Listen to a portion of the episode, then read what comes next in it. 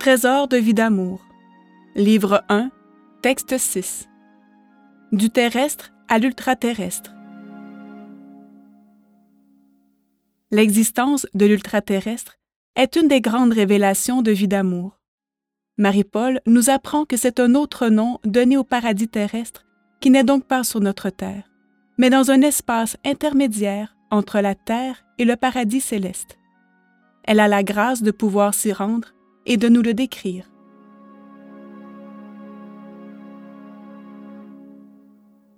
Du terrestre à l'ultraterrestre.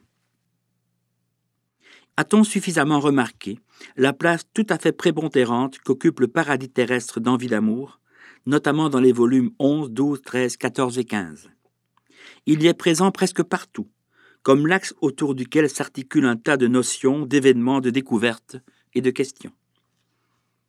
Cette insistance est surprenante.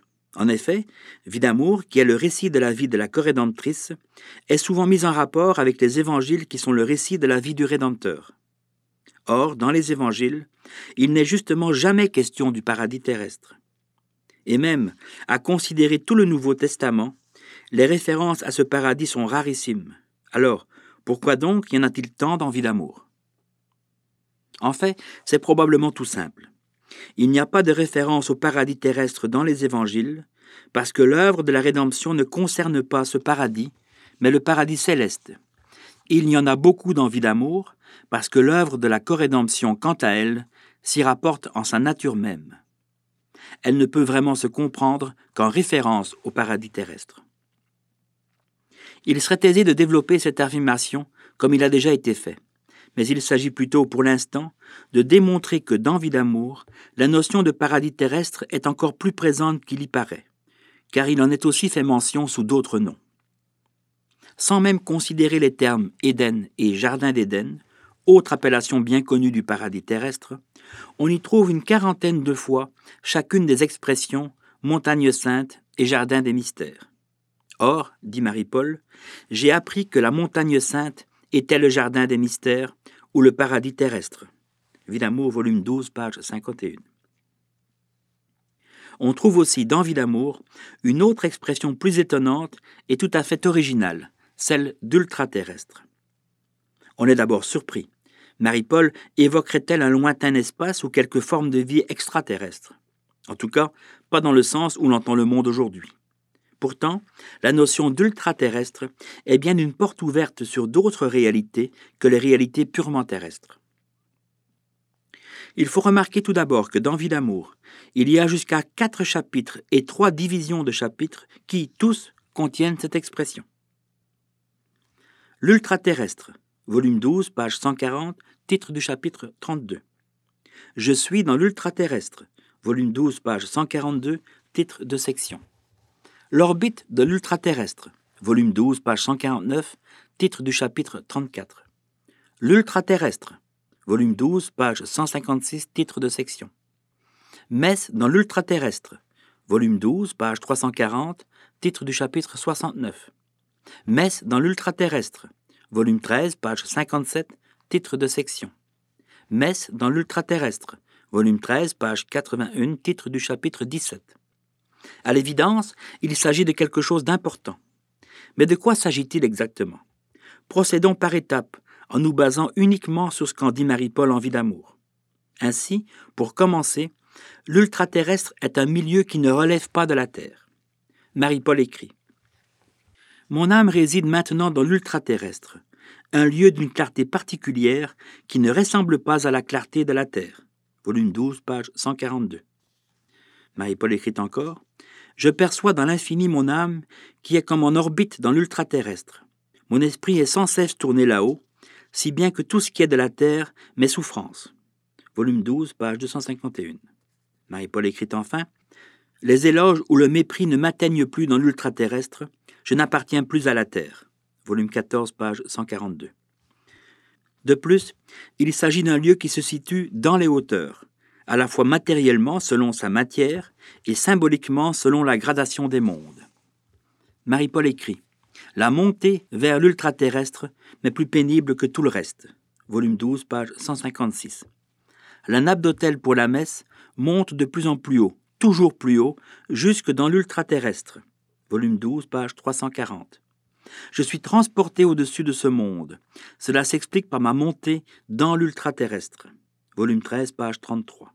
Enfin, c'est un milieu qui, s'il n'appartient pas à la terre, ne relève cependant pas non plus du ciel en tant que paradis céleste. Marie-Paul précise en effet Ce que j'expérimente merveilleusement dans l'ultraterrestre n'est qu'une ombre comparativement aux joies célestes. Volume 12, page 347.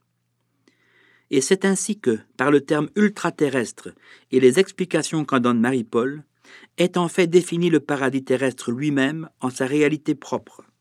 Un lieu qui n'est ni la terre physique, ni le ciel spirituel, un monde intermédiaire en quelque sorte, à la fois comme un ciel en deçà du ciel et comme une terre au-delà de la terre, une terre outre la terre, outre terrestre et donc ultra-terrestre. Ah, comme le terme est vraiment d'une grande précision. Pour atteindre ce mystérieux ailleurs, il faut donc changer de plan, passer de la terre à l'au-delà de la terre. Marie-Paul écrit La croix lumineuse est devenue une croix remplie d'aspérité et d'épines pendant le passage du terrestre à l'ultra-terrestre. Volume 12, page 169. Or, quand Marie-Paul arrive au paradis terrestre, après avoir rudement et généreusement reconquis le droit d'y être, elle constate qu'il n'y a là personne à part elle-même. Elle dit Je reste là seule, tout à fait seule. Volume 11, page 359. Oui, mais seule en quel sens?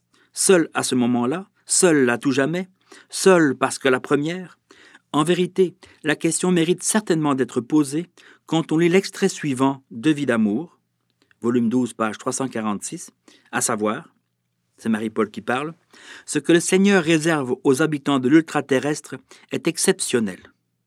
Des habitants, écrit Marie-Paul, mais quels habitants? Marie-Paul étant à ce moment-là la seule à être montée dans ce monde, il ne peut s'agir que d'habitants futurs. Marie-Paul poursuit.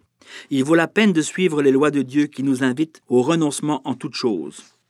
Que sont et que valent les plaisirs de la terre, plaisirs d'un instant, alors qu'une vie de douceur et de beauté incomparable nous attend là-haut? Nous attend, écrit Marie-Paul. Mais alors, en deux mots, que d'informations. D'abord, cela nous concerne donc, et Marie-Paul ici parle au nom d'une partie de l'humanité. Ensuite, cela se rapporte au futur, car cette vie nous attend. Et enfin, cela requiert, appelé que nous sommes à cette vie de douceur et de beautés incomparables, que nous empruntions le même passage que celui que Marie-Paul a pris pour se rendre dans l'ultraterrestre. Alors, le royaume qui vient ne pourrait-il pas consister aussi sous cet angle en une sorte de chute à l'envers Hallucinante perspective. Alors qu'Adam et Ève passèrent de l'ultraterrestre au terrestre, il nous faudrait, corrédempté par Marie-Paul, passer mystérieusement, dans un avenir indéfini, mais à sa suite et une âme à la fois, du terrestre à l'ultraterrestre. Texte daté du 8 septembre 2005. Addenda. Dans sa lettre du 14 septembre 2001, en réponse au vœu d'anniversaire qu'elle a reçu, Marie-Paul écrit ceci. C'est ainsi, dit-elle, que l'Immaculée a fait pénétrer peu à peu les âmes qui lui sont consacrées dans son mystère d'éternelle lumière. Quelle grâce nous avons d'avoir été cueillis en vue d'être transplantés dans le jardin des mystères. Quelle fidélité nous lui devons. Quel amour doit être le nôtre. Bien plus, nous devons être action de grâce quotidienne. Fin de citation.